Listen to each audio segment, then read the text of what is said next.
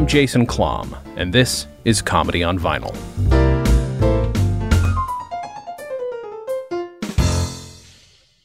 Soak up the night, the artist Matt Braunger, and my guest, Josh Gondelman. Thank you so much for doing the show. Hey, thank you for having me. What a what a, a quick and information packed intro.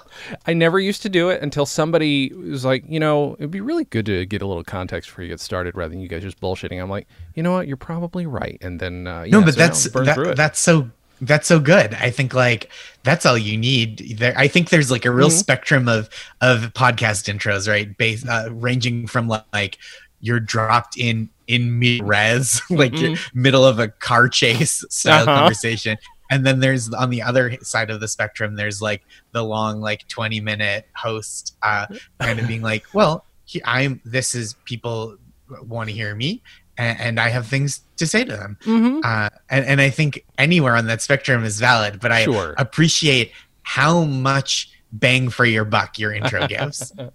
It used to honestly be the in media res version, and then uh, it was pointed out to me, and I started to realize, oh, sometimes we don't ta- tell why we're here at all. Like it, Mm-hmm. it takes like thirty minutes. We're like, oh yeah, this, there's this album we're here to talk yes. about. Yeah, yeah, yeah, yeah, yeah. Which sometimes, I, I yeah, like, especially for new listeners, I find that disorienting when Oh, I'm yeah. listening to something for the first time. And, and, 100%. and not that the conversation can't be free flowing or whatever. Sure. and- but when you when you tune into something where you're like, oh yeah, every year we talk about a different uh, running of the Indy 500, Right. and then for the first 30 minutes you're like, oh, oh, they're wait a minute, they're just talking about like taco salad and uh and so it's helpful if you just yeah to set the to set the intention Yeah. so I, I mean that i'm not i'm not being snarky at all I'm oh for sure. No, admiring no, it. no. I appreciate it. I uh, you picked one of the more recent. I like when people do this. I just also like when newer albums are released on vinyl. yeah Uh, it looks like that was released in its original. Re- he must have actually stuck to "Let's get it on vinyl," or his company did. Which, uh, boy, oh boy! And I realized I'd never heard one of his albums before. I've seen him do stand up, but yeah oh man it's so fun i i didn't i don't think i own this album on vinyl Mm-hmm. but i i called it on the technicality of knowing it was on vinyl and Fair. and loving vinyl albums um and i think there were lots of there are lots of old ones mhm. you know i but i'm like i i like a good recency bias honestly i Mhm. like to sink into that i'm not saying like george carlin is bad george Sure. carlin was a, a brilliant comedian one of the greatest of all time if not the greatest of all time Sure. but um I do think that I do think in a lot of different art forms we have the tendency to either to to lionize uh, stuff that's old that we remember loving in the past, Mhm. or the thing that's happening like in this moment, right? To be like, oh, this is the new groundbreaking for thing. sure, yeah. But I think there's like this middle distance of art that's like really nice to that's not nostalgia, but it's just like time keeps passing and sometimes things stay good and that it's worth talking about that. What's the bonus to this is I think a lot of people have assumed since the beginning, and it's fine if that's how they treat it, um, as a nostalgia show. But the reason I picked vinyl is less about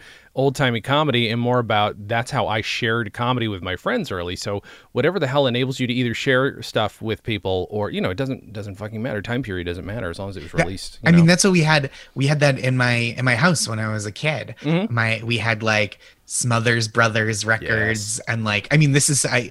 Every time I say this, it feels so fraught. But we had like Bill Cosby records, you know, and like Everybody. there was yeah, and uh, I don't think how how bad a man he is and was erases that memory necessarily. sure. No, it doesn't. No. there's just kind of a Mark McGwire asterisk next to next to like I used to listen to this, uh, but of course that's I wouldn't do that now.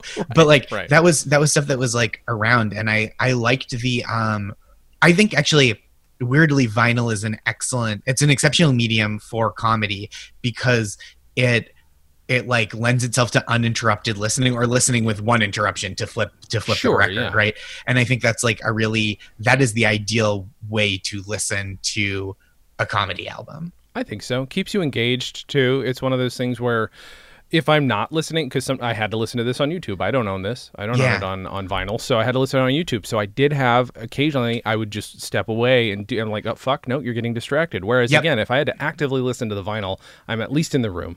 You know. So yes, of uh, course. Yeah, that's a, the big part of it. And and I like. I mean, I think the to me the idea of having a physical media now is like or to or to having an album in physical media now is like fun and impractical. Yeah. Uh, so so I like vinyl. I did. I my last album is on vinyl. My mm-hmm. previous album was on cassette, uh, which is very fun to Love me it. To do. And it comes. The cassette came with a download card as well. Smart. Um, but I think the vinyl is like the it's like a fun thing to have in the home. I have a few records, um, you you know, like uh, when Ted Leo a couple years ago did a Kickstarter for his new album to, mm-hmm. to self fund. Um, I got the vinyl for that because it's like it is a nice physical. It's a beautiful physical item. No, it, it's a beautiful piece of art. I mean, I've got you can't see it, but I have a wall of about twelve records over here that are like favorites or any of them. Yeah, a couple of them are signed and then spattered throughout here just because they do. They make they make okay decorations that don't make you look like a slob.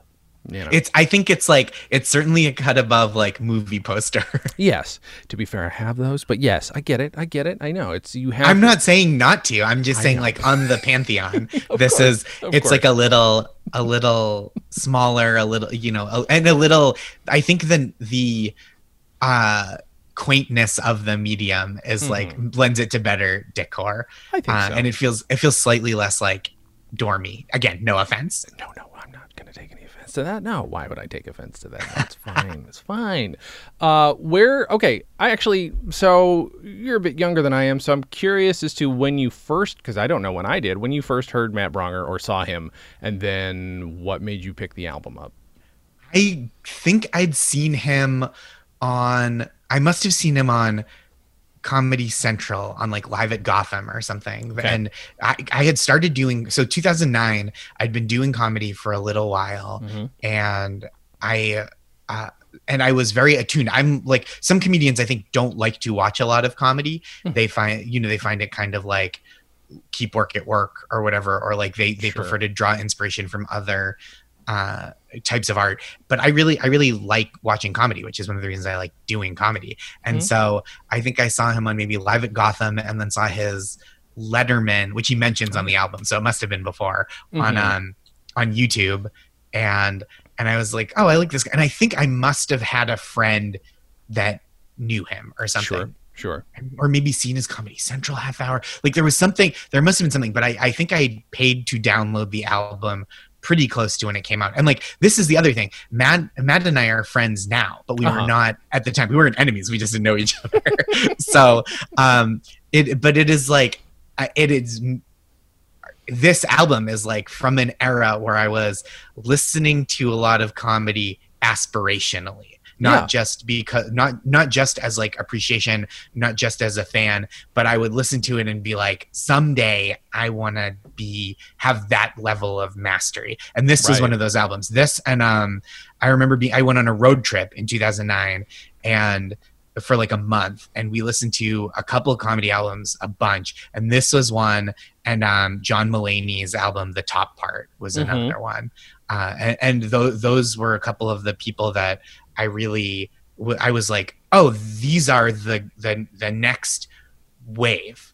You yeah. know, like these are the people that are like the like I didn't I think coming from I like was just kind of gaining the appreciation for like the different levels of famousness in comedy because to me anyone that i saw on tv other than like jerry seinfeld felt fairly equally famous. Yeah. And so I was like, so I was like, these are the next, these are the the new big guys, mm-hmm. and I think they've they've they've become that. Even if in 2009, you know, neither was a, a household household name yet. Sure.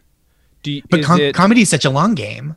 It's true. I mean, that is true. I mean, I also, to be fair, I had no idea that uh, Matt was uh, roughly six years older than I am. He doesn't strike me as he just seems like he's been a young comic ever since I've seen him. It's yeah, weird. yeah, yeah, yeah. Well, I mean, he's so playful on stage, and we can get into talking about the album specifically. Yeah. But I think that there's, it, it's not a f- false youthfulness. He's no, like, no. he's very uh, silly and playful and energetic on stage in a way that I think serves the material so well. And that's one of the things I uh, I love about his work. There's just like so much whimsy mm-hmm. that is that is innate to the comedy and it's not like bells and whistles it's just like what he thinks is fun and funny and that's how it how how he creates generates material there's not a lot of comics necessarily who I'm very easily intimidated, let's just say. So mm-hmm. if a comic is as big, and I think he's rather imposing looking um, and loud as he is, I normally would be instantly turned off, except there's something about his energy where I'm like, oh no, I'm, I'm on board the entire it's, time. He has such a welcoming energy. Mm-hmm. And, and I think that that is like a quality in comedy that sometimes people don't um, don't value as much when they're just like talking about it analyzing it um that that because it's a little different than being like likable on stage right i sure. think that's like a slightly different thing because there's lots of different ways to be likable yeah. um but but like a a warm welcoming energy is a very kind of it's like a lovely thing and it's something i really again i aspire to it's really aspirational to me to like hear all these kinds of different bits and, and like the um the feeling behind them is like uh the the feeling behind them is like, "Hey, come here! I got to tell you something," which is like one of my favorite. I was just I was just talking to a friend about her writing, and and that's like one of my favorite qualities in art is like when it feels like the person creating it is really enthusiastic to share it with you rather than doing it at you. Mm-hmm. This is a period that it, uh, you know, and I'm here's the thing. I will not say that I'm super educated in like different notches and periods of comedy, but you know, there's there's you know alt or whatever the fuck alt actually was, right? And this is just post that enough where it is not slathered in irony. Um, there are influences mm-hmm. from alt comedy that I can definitely hear, but I also like his take on them. And again, yeah. there's the enthusiasm and the just, it does feel like you're just hanging out with him at a party in a good way. And he's telling you these great fucking things that he just thought about. And I don't know, like it just, again, brings you along. Yeah, there, and there's so much craft behind it, right? Between mm-hmm. the writing and the the stagecraft of the the act outs that you can you can hear even if you can't see. Mm-hmm. Like that la- the last bit on the album about owls, I think there's like a lot of physical stuff too from from mm-hmm. remembering seeing it on Letterman and stuff. But um, but just like the craft of like uh characters and singing and and acting these acting these things out so so to make that kind of stuff to have something be so intentional and and practiced and, and expert but to feel really like intimate and and like you said like off the cuff is like a real a real pleasure. Um and and it's so fun. Not that that's the the only way to do things. I sure. think there's a lot of different re, you know there are people who do 60 their hour is 60 minutes of impeccable one liners and i think that's yeah. also like an incredible wonderful feat to to sustain that level of writing. Like someone like a um like a brian kiley mm-hmm. even who does who does short jokes and just like uh, a hundred like his hour. I think i heard him in an interview maybe with on, on wtf or something with marc maron say mm-hmm. like when he does an hour he has to remember 120 jokes. Right right. Which is like that's so daunting and so precise and so um such a wonderful way to to do that it's clearly also but i mean and one of the things that i feel like maybe brian kiley might underestimate about himself is it is something he has that is part of him. I mean, I interviewed him once, and I do remember part, at least some of the conversation being, "Oh, I've got some shit at the ready, no matter what you say." That is a oh yeah yeah it, yeah. You know, you've got ammo if you're that yes. kind of comic. I, I, mean, he's written so many jokes. Brian Kiley, um, big shout out to Brian Kiley, a a very kind man and an incredible joke yes. writer. Uh, and it, and I'm also like very partial to um to to Massachusetts comics from Massachusetts originally, and sure. so I have a lot of there's like a big space in my heart uh, for for Brian, who's who has been so kind uh, to me. Just like we we've met, you know, very seldom, but he's always been like so so warm and, and lovely. At what point did it did it, you ever have a moment uh, after becoming friends with Matt where you're like, oh, this is strange. I I I definitely grew up comedy wise with his material. I mean, that's strange I, to me. Or did it I, not ever occur? I always feel um I mean, I've had like the real good fortune to become friendly with a lot of people I really like and admire, or at least to to work with them under friendly and cordial circumstances. Sure. And and so I get I've been getting increasingly good and comfortable with like expressing that because I don't think anybody is mad at uh, at hearing that, right? Like, hey, so. you know, like the, this stuff when I was starting, because I think he probably started a little before me, but Sure. but not that much. So it's it's not like I think there there's a way in which you can be like, hey man, when I was seven years old, I heard your first record, and people are like, oh, I'm old as hell. But that's not what this was. This was like this came out when I was five years into comedy, and maybe he was a couple of years beyond that. But I was like, oh, this is this is how it's done. I think I was kind of still doing it um, on a on a little on a little more of a part time provincial level. You know, Yeah. like um, getting out on the road a little bit, but not in a, a way that was like financially sustainable, certainly. And so it was very um, the Boston scene is really great, but I think I my um, the scope of what I was attempting and doing was fairly limited. And I also not not to be um, self-deprecating, but like I'm a, I'm a I'm a stand-up comedian, but I'm not a full-time stand-up. Like I I have Mhm.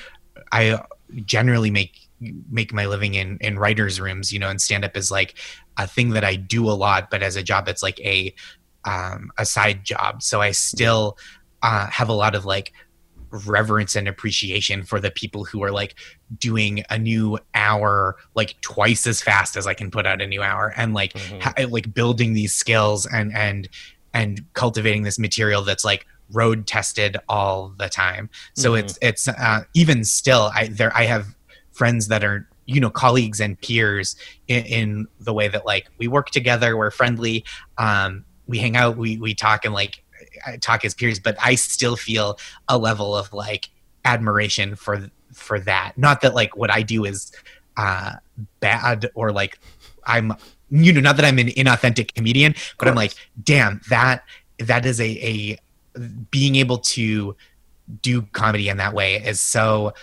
um arduous and and admirable and, and the results are so wonderful to see Yeah, I mean, you know, it's it's it's healthy to continue to appreciate that stuff. I mean, you see what happens when people don't. So, you know. yeah for sure and and it's also like as a as a friend and a fan of um of a lot of people you know a lot of my peers and friends i'm a fan of uh it's nice that like i get a new album or you know i get to see a new hour every year and a half or every 20 months from some people that i that i really like. And, and i instead of beating myself up about like man it's going to take me three years to get this new hour together and put out new or four years or whatever um i instead try to be more appreciative of like man look the and and be like dazzled by the skill of the people that i i admire and and, and the skill and the work ethic and the um the output.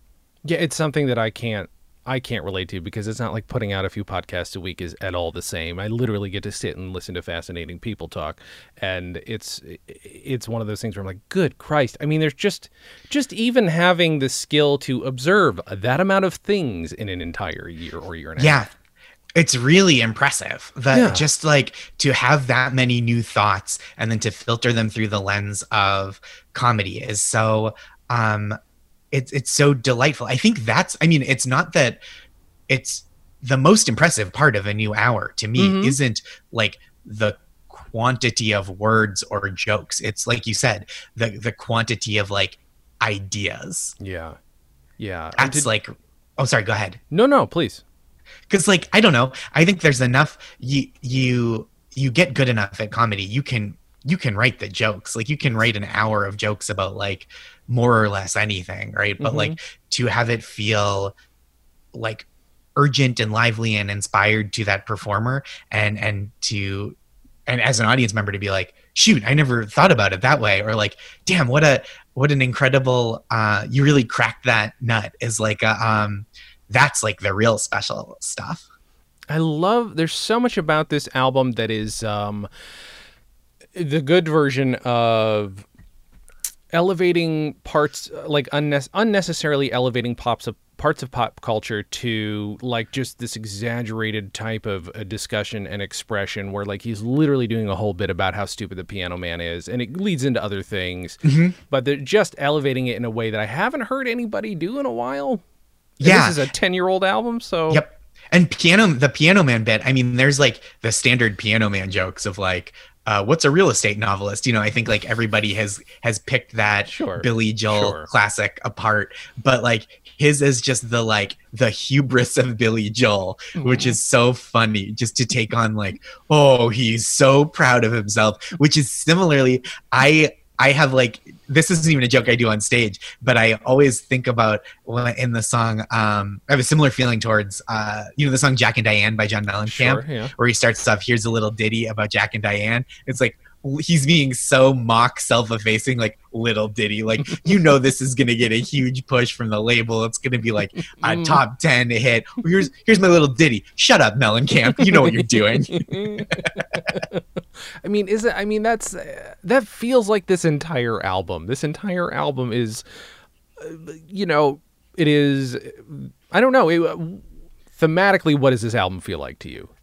I think it is gosh, that's such a good question. It's also intentionally very vague in general. That's okay. I think thematically, when I listen to this album, it's there's like a sense of wonder, like uh, almost like wide-eyed skepticism. yeah. If that if that makes sense, which I, like don't think it does, but it's No, like it this this sense of wonder, complete with like how like you you can't love everything, right? I mean, that is the title of the new Patton Oswalt special is I Love Everything, which is a little tongue in cheek. But like you can't look at the world with wide open eyes and be like, it's all glorious. But Yeah. it's like someone who is endeavoring to look at the world with wide open eyes and seeing these like beautiful, pure moments, like the joke about the writing on the bathroom stall, right? Just to notice that and convey it and like the you know part of the joke is here was something i saw in a bathroom stall that was funny.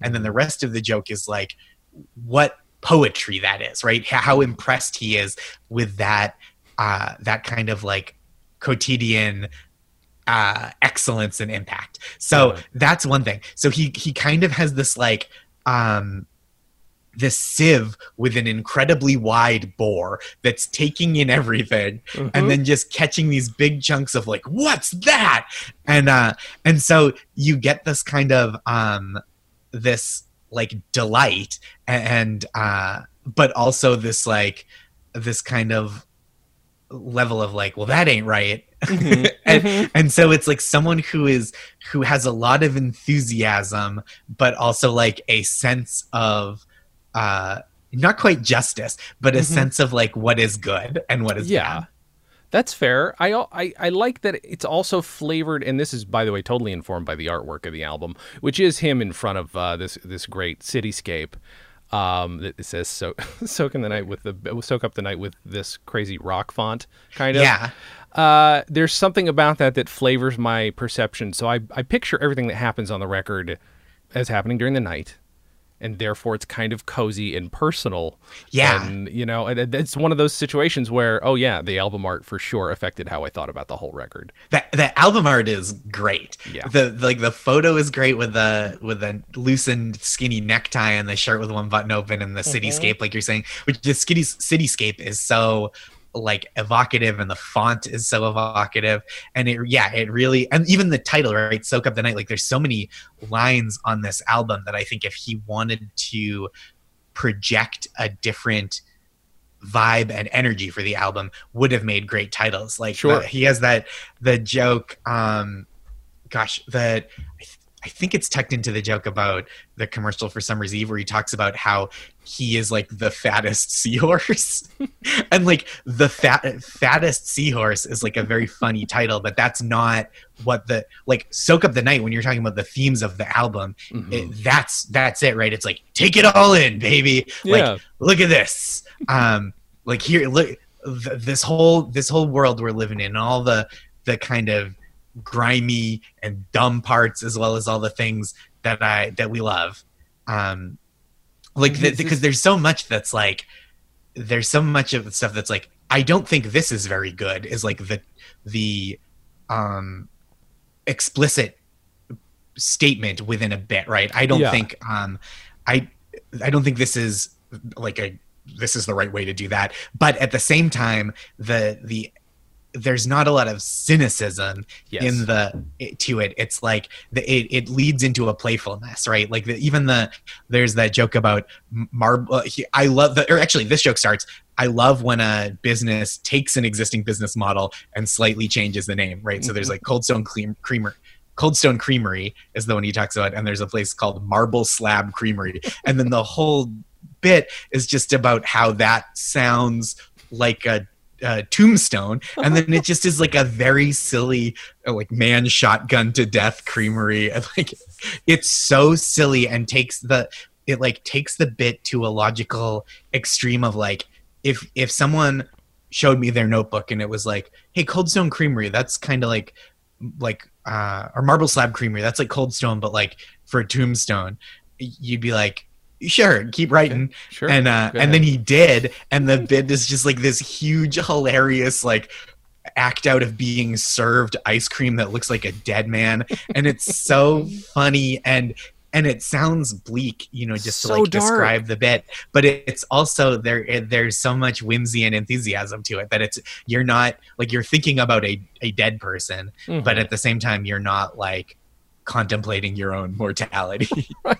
I mean, there are a lot of times when something will come up like this. I'll be like, oh, that just revealed to me maybe a darkness I didn't detect before. Whereas with mm-hmm. him, I'm like, no, I think his general thing is I'm digging just enough under the surface and fucking with it. I don't feel like he's this dark, like secret creep of a person. You know, it doesn't No. feel that way. It's just like, no, this is just a funny idea. Do you enjoy this Yeah. funny idea? And yeah I- yeah yeah and know. and i think i think that's that's a very um a very special quality to do in a way that is so again to to like keep coming back to the same thing so welcoming and inviting right Yeah. like to to create jokes that are you know 11 years is a long comedy time and there's so much stuff from 11 years ago there's stuff in from in my act from 11 years ago that Mhm. i'm like oh god i would i would love to for no one to ever hear it it was too mean spirited or just like Sure. not informed enough not hateful but like Yeah. even stuff that you're you just kind of toss off that's like man i wish this were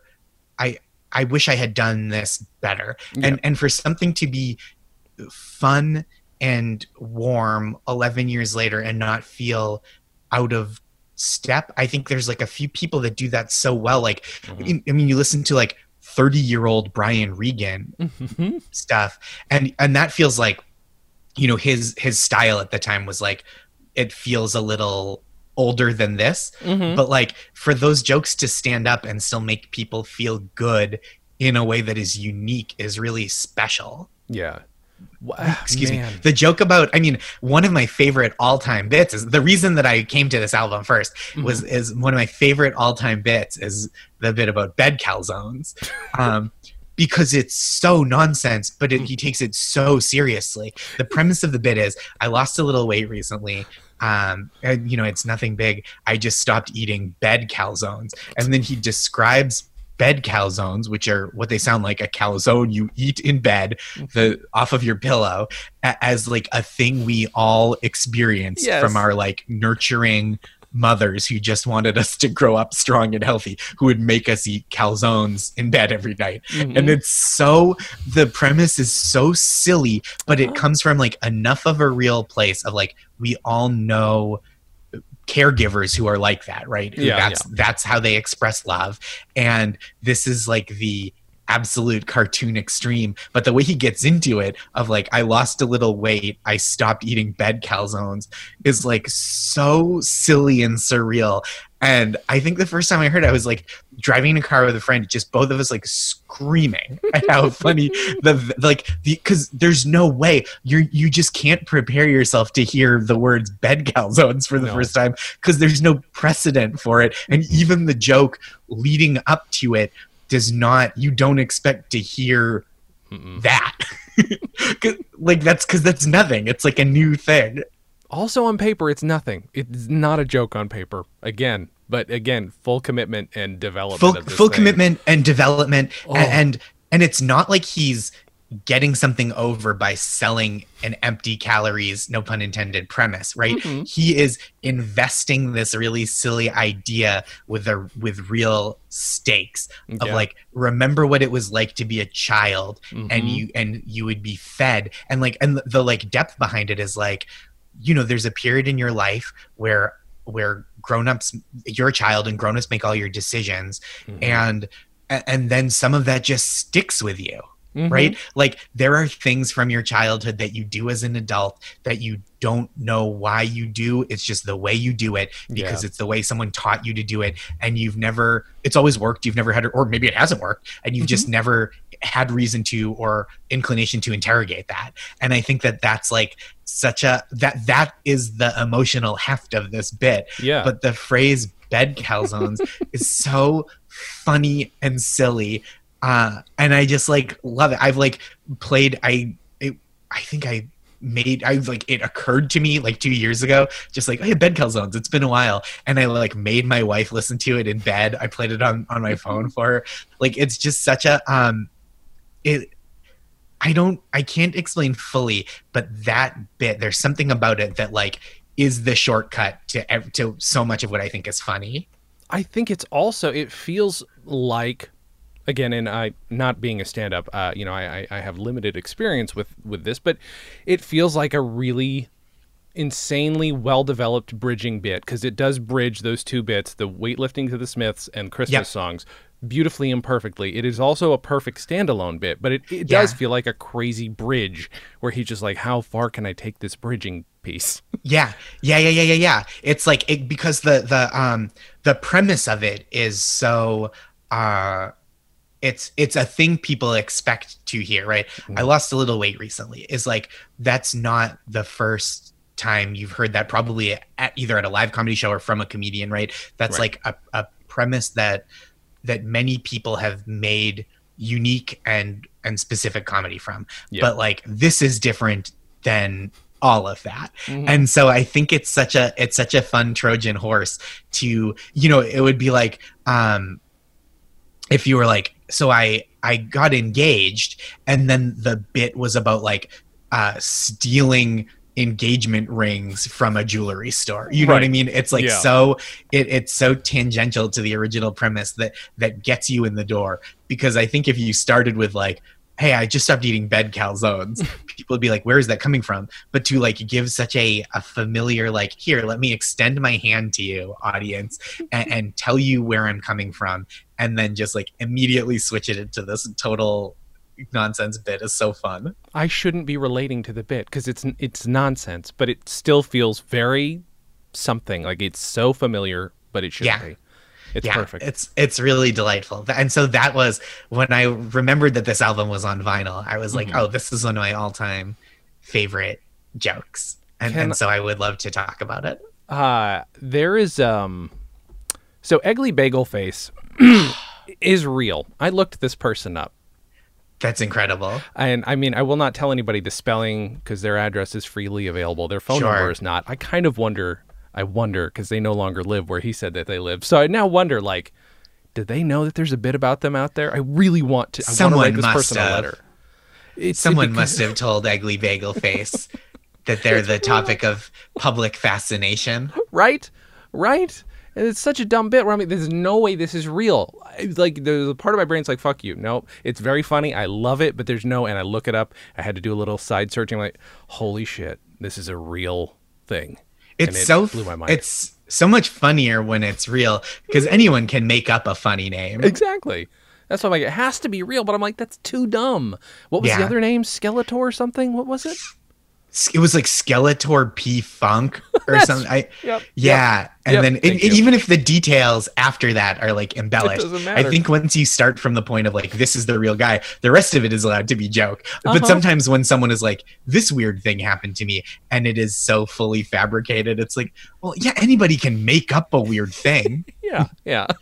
Um but like the idea that there's a real person named Eggly Bagel Face and just like his joy, right? Like Yes. uh, and him talking about the experience of making prank calls of like talking to this other kid like are you also 11 like just being so delighted by how funny this other little kid was is like it's again it's so um it's such a nice space to get into and and again i don't mean to be limiting about what kinds of comedy are good and valid Sure, And of course. I think there's like a, a great joy in like kind of a, a, a hard a hard hitting um more serious minded set of material too. But I think I, I think that the though the comedy that is like that is um talked about a little more and get and kind of given its due with with a little more regularity you know what i mean? Yeah. That- uh, because i think there's like a real um i think comedy that is like joyful and feels relevant to people's lives and is original is i hold that very dear as like an audience member and like as somebody who uh, endeavors to like make comedy in that mold a lot of the time It's well, the thing is, it's easy to dismiss anything else, uh, or easy to dismiss something like that in favor of uh, something like this in favor of stuff that we take seriously. Ironically enough, so it's it's very easy to dismiss fun, interesting comedy um, just based solely on the fact that we assume, I guess, that it is maybe not less valuable that there's less content but there's no less content in this than anything else. It's just it is it is couched in just some insane shit. I mean when he's talking about porn he's not really talking about porn. He is a bit but he's not. Talking Right. about how much he hates the doors in the nicest way possible by the way in the funniest way. How much mm-hmm. he doesn't like jim morrison. Fuck so funny. My i texted uh i texted my buddy casey last night um who i think he reminded me that i i told him to listen to this album years ago but i texted him like oh i've been listening to i re-listened to this album tonight for the first time in like a while straight through and he just texted me the burger king whopper like all caps which is so funny. Um i had to write Him- down eagle riding on a cowboy's back Eagle riding Cowboys, yeah. Him the the line that always gets me is uh him assuming Jim Morrison, like drunk, telling you to bring him to Burger King would call you sacred brother. like, "Go- let's go to Burger King, sacred brother. like it's so funny. Like, you know, he'd say something shitty like sacred brother. Like just all like imagining all those details. It's like the album is so rich with detail. Like the yeah the idea of uh, I kill a unicorn right I the at the beginning the the first bit and I Mhm. hope I'm not like spoiling too much for people no who no would no, want to no. listen to this but the first bit is like he's talking about how preposterous it is to certain some of his relatives that he's a professional comedian and he says um he says uh yeah I, I hunt unicorns for their meat it's it's light like it's it tastes like cotton candy but it's thick like a steak which is not like the idea of i'm i hunt unicorns uh i feel like i've been saying this a lot on podcasts but like Dayenu. That's a joke in and of itself, right? That that would have been enough. But um but he takes it the the reason that it's a special joke is the description of that job. He's not Mhm. like like I think I hunt unicorns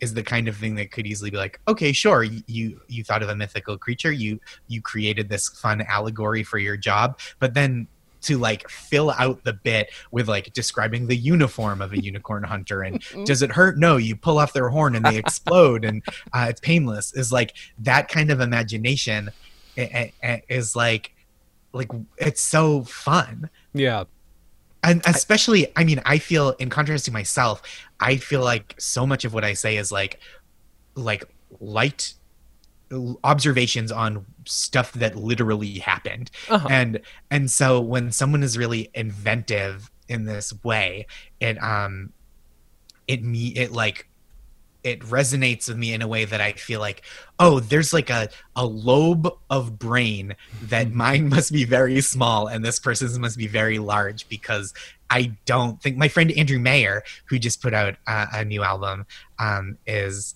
ha- has a similar like whimsy. And when i watch Mhm. him it's just like it's a it's so delightful to me um because I, I i feel like in contrast and again not to be self-deprecating this is just descriptive that i'm like here's what happened and here's why it's here's like a, a couple details of why it's funny to me next thing and i'm not Mhm. like world building or Sure.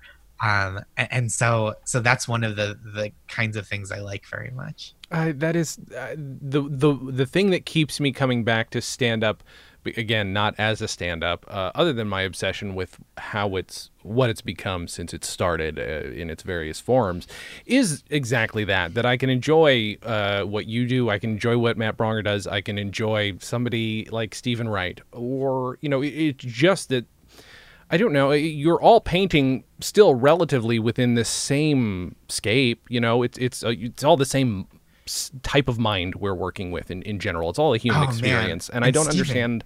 I do. Oh God, fuck. He's Steven I- Wright too. I mean his his joke about um I forget the the in and the out, but he was talking he was talk, mentions this girl or this young woman that he dated in the past and he said we, she worked at the planet or I one of us worked at the planetarium either he or she did and she said we would we would lie on top of the planetarium and look up at the stars. I called it a galaxy sandwich. I would take out my harmonica and just play what I, play what I saw. One time a shooting star went by and I almost broke my neck. And like the the that first chunk of like that first little bit about we would lie on top of the planetarium and look up at the stars is like so fucking beautiful. Mhm. It's like so there's so much it's like I don't know. I I mean I'm such a um like a little Pollyanna doofus about things, but I think that that that kind of thing is not that Steven Wright has not been widely acclaimed in his Sure. career, but um it's I think that kind of stuff is really special. Agreed. I, well, also, and I am guilty of this too, of lumping him in with like Mitch Hedberg, uh, who was almost exclusively, if not one-liners, uh, a few lines. Whereas, as you say, he paints a fucking picture and then gives you a punchline, and then might move on to another one line. But th- th- Yeah. like holy Christ, like that is a yeah. I have never heard that one. Is that is it's that on? off it's off the second album. That's which why, I okay. forget what that's called. Yeah. That's why I've never heard it. It's it's really good. I mean, and I saw him. I got to work with him Oh, nine, Really? eight and a half years ago. Yeah, my Oh, um, uh, a friend of mine wrote me an email and was or called me and was like, "Hey, uh, I just moved to New York, and uh, and my my friend John called me and said, "Hey, do you um do you want to open for Steven Wright this Saturday?" And it was like in Western Mass, and it was so I knew that it was like a three hour drive. Mhm. He goes, "Do you want to open for Steven Wright this Friday?" If it was, it ended up being way more because of traffic oh um, shit, right.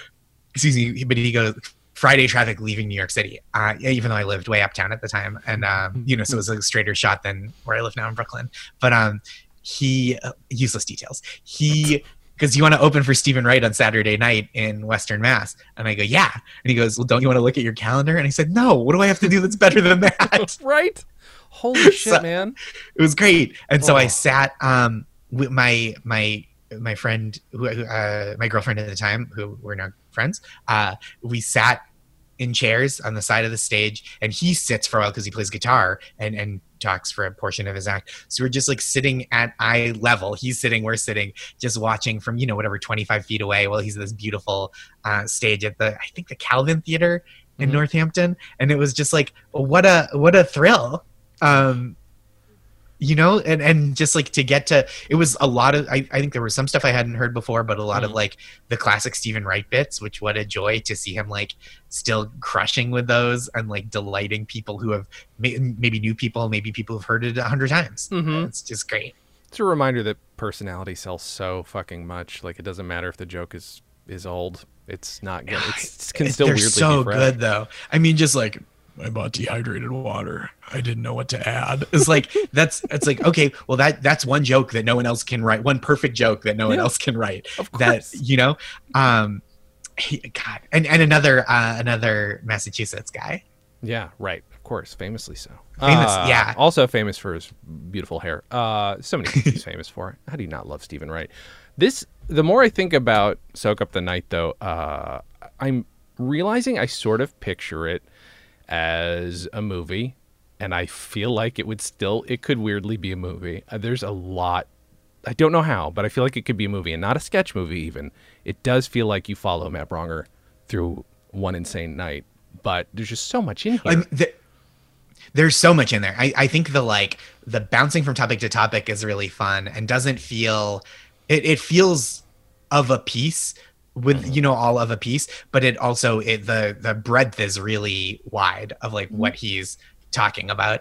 And um and, and but I do think there's like a lot of stuff that kind of feels similar, like drunkenly going to Burger King, right? The Jim Morrison thing, and then all the um the Taco Bell jokes feel Mhm. like that same trip, maybe the jokes about the Taco Bell drive-through and like um gosh, I'm trying to think of of what else, but like even the owl stuff, like it feels Mm-hmm. very like yeah, it could be the adventures of one guy, like in in a um Harold and Kumar kind yeah, I- way. that might be what maybe where my brain is going. I mean, even the fast food stuff almost weirdly links in with bed calzones. There's yeah, something of course. in there too. Late night eating. Mhm. Yeah, of course. Um, and it's yeah, it, there's just like a real um, a real warmth and kind of like adventurous spirit about it. I'm trying to think. I'm gonna look at the track listing and see if there is. I pulled it up. If I missed much. I mean, there's so I'm- much on here, by the way. There's yeah, 10, 16 tracks. 16 tracks, by Yep. the way, that are also like separate, each of them separated into each bit that is in there. There's just so fucking much. He does Yeah, a bit about yeah, George yeah. W. Bush having a DUI. Yep. And again, should, doesn't feel like it should be in there, but it is and it works. yeah. Right. In 2009, I mean, it must have been like something he wrote while he was in office Mhm. and then recorded around when he was leaving office. Maybe even, yeah, because he says he's out. Yeah, so it must have been just said, recorded yeah. like right after Obama was elected or inaugurated. Mhm. And, um, and so, yeah, good to get it on record. But it's so, even that, that bit about like, th- that's so inventive, right? Yeah. Like, you know, let's not judge every person. You know, people have made mistakes, but to get a DUI as a rich white guy in Texas in the 70s, like the level of drunk you have to be. Mhm. And, and then the act out of that is so like imaginative and gross. And, yeah. They just, he just covers so much ground. Yeah. uh, what is? Oh, right. See, I, also I like that you um, you can do a lot of fun things with titles on an album. So if somebody chooses to look. I Mm-hmm. usually am a person who likes to look and see what's up ahead. Uh, you have no idea what Country Boy Wins Again is until you are right at the end of that track. It, it's so dumb and it is childish and again works perfectly. Yeah. I, I, I think there's just like it's so like Doors Whopper. It's like what the Yeah, hell is what the that? And then Mhm. yeah, and then it's it's Jim Morrison uh Mhm. singing about Whopper. And it's just yeah, there's so it's so unexpected. Like I think there's there's ways there are ways to do feel like this kind of comedy with this energy that Mhm. feels very familiar. And there's a skill there's a skill to that certainly to be like hey remember playing tag and like a big act out about like what was so scary about being it? And like high energy and kind of like the the comedy of like remember remember this everybody.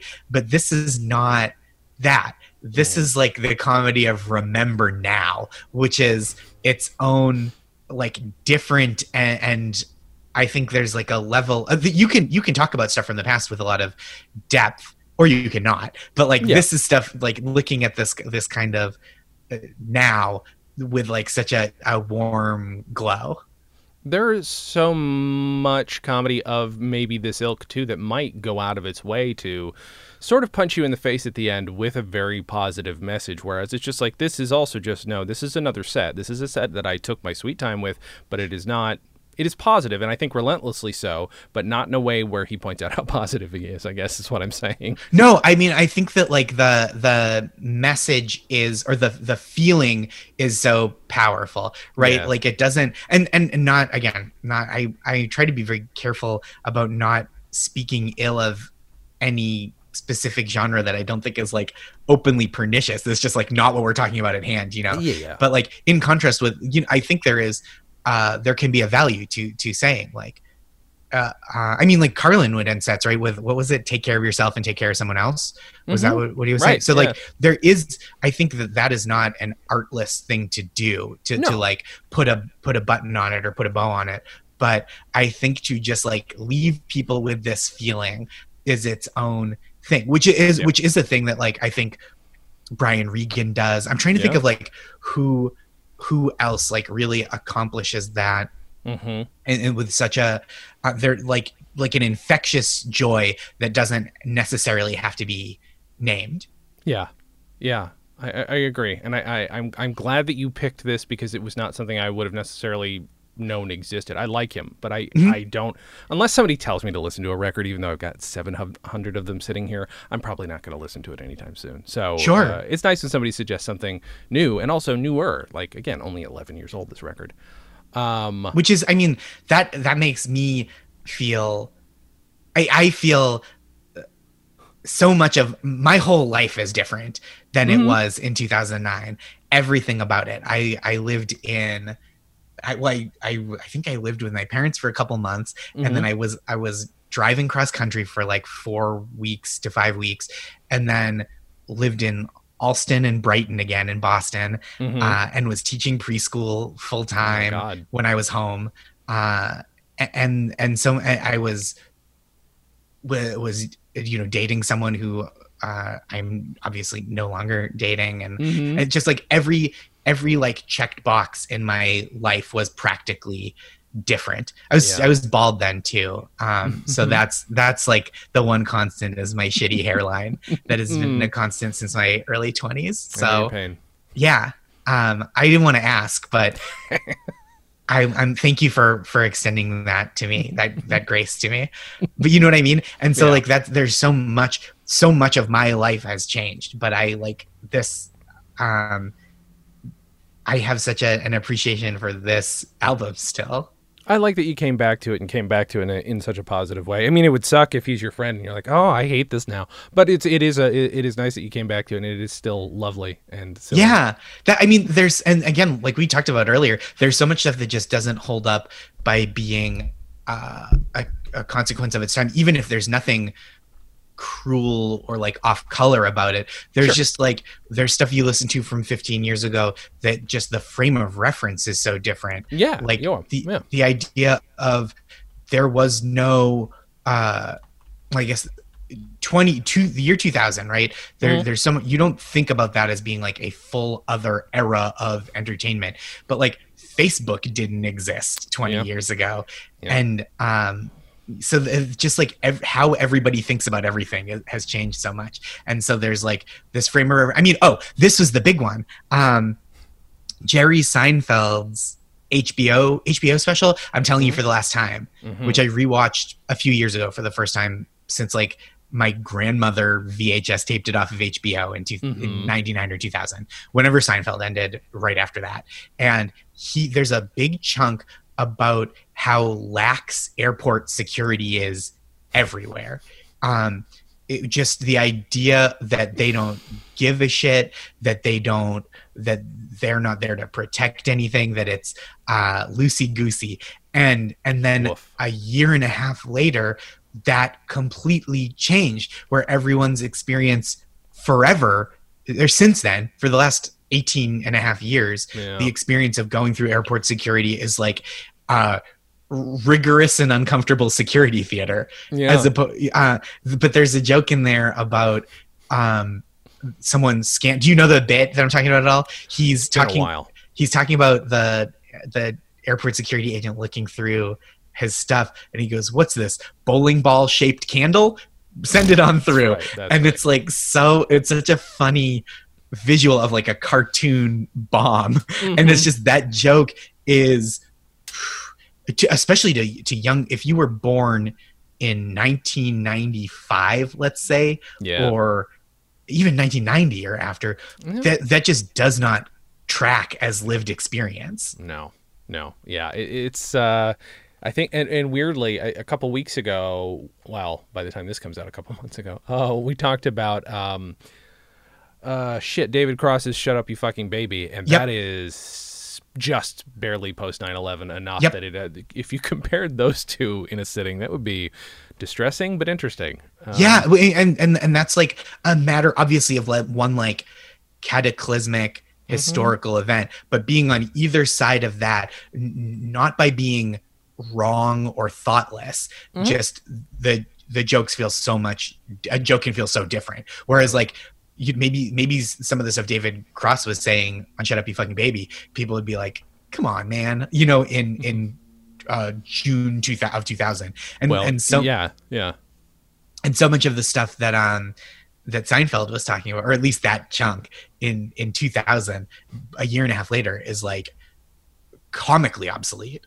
oh yeah, big time. And also, there's plenty on David Cross's album that I think we discussed is mostly like George W. Bush is the worst president we've ever had. That kind of stuff doesn't track anymore either. Um, you know, I mean, since, um, he's still really bad, but it's like terrible. uh, sure, But in this moment, it's like, well, we got to keep our eye on the terrible ball that's being thrown at we us really do. in this moment. But I, I am like the, the kind of, not that this is what you're doing, but like the George W. Bush, like he wasn't that bad, is like, no, thank you. You know, what I Uh, mean? when people's, that.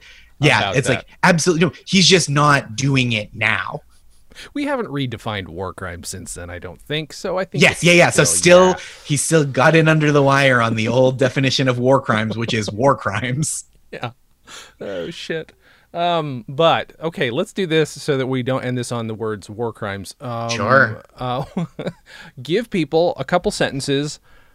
You know, you're not limited to that, but why give Soak Up the Night a listen? Uh, maybe we can assume they don't know Matt Braunger. Sure. know? Yeah. So my my pitch for Matt Braunger is that he is warm and silly and inventive, but but fully accessible and like generous to the audience. Um, he is he's doing comedy for the audience to laugh that is also like really unique and and uh like inve- in- inventive from his own brain right? So it's it's both which i think are like two qualities that when they go hand in hand is really fun. But also i think a lot of people that i know that are not big comedy fans have a have a problem with um comedy that's too mean.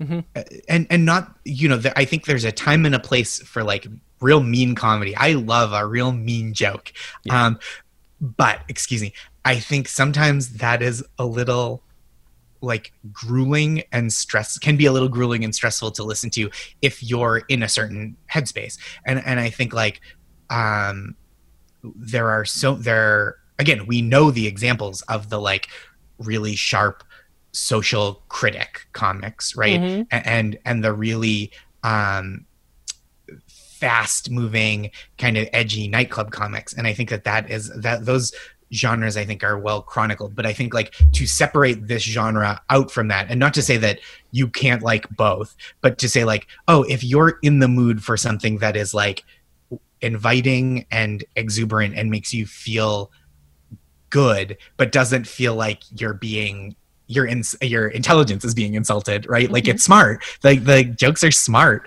but they're fun. And like smart silly fun is uh, is like my favorite thing to recommend to people Agreed. Perfect. No, that's wonderful. Um, so here's my thing. This this unless you have something coming up, uh, and in which case I can move some things around. This is not going to come out for quite a few weeks. that's okay Um, but again, if you end up having something you need to promote in the meantime, you let me know. I'll change that. Um, i don't think anything's going to happen in the next I few know. weeks I'm trying to be hopeful. Uh, why don't you tell me where people can find you? Maybe where they can find albums, anything like that. Absolutely. So joshgondelman.com has info on most of the stuff I do. You can uh, listen to my albums. You can order my book, Nice Try Stories of Best Intentions and Mixed Results. Um, I also have a podcast of my own. It's called Make My Day. It is a comedy game show where there's only one contestant, so they always win. And every week they win. The grand prize is a $100 donation to the charity of um, of the contestants choosing. Love it. That's delightful. Thank Damn you. It, that's good. Thanks for putting good out into the world. That's such a nice thing. I appreciate that. I'm doing my best. Um, boy, oh boy. Well, I've got nothing to promote because by the time this comes out, I don't, I literally don't know which of my shows are are, are on or off because they're all limited series except for my three. Oh, you know what? There we go. Just l- ladies and gentlemen, go ahead, go to stolendress.com. That's where all my podcasts are. You can listen to Comedy on Vinyl, which is this one. Why am I advertising it on its own show? Uh, Dan and Jay's Comedy Hour, where I talk about my comedy with my best friend going back almost 30 years now, and uh, Dispatches from Fort Awesome, which is a podcast about the television show News Radio. So. Thank you so much again for doing the show. Oh, thanks for having me. Thank you all for listening. And as always, have a good thing.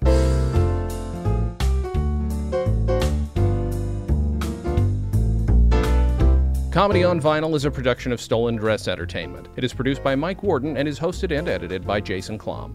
Our theme song was composed and performed by Richard Levinson. You can email us at podcast at comedyonvinyl.com. You can also send snail mail to Stolen Dress Entertainment, P.O. Box 805, Burbank, California, 91503. Subscribe to Comedy on Vinyl on Apple Podcasts, Google Podcasts, and anywhere else you can find podcasts. Give us a five star rating and write us a review. It helps. You can find us on Facebook, Twitter, and Instagram at Comedy on Vinyl, or find everything in one place at comedyonvinyl.com. A major portion of Comedy on Vinyl has been underwritten by Stand Up Records. Please visit standuprecords.com for all your comedy needs and tune in to the new Stand Up Records channel available on the Roku, where you can also find select episodes of this podcast. Visit stolendress.com to listen to our other podcasts, watch videos, and imbibe freely of our multimedia content going back 15 plus years.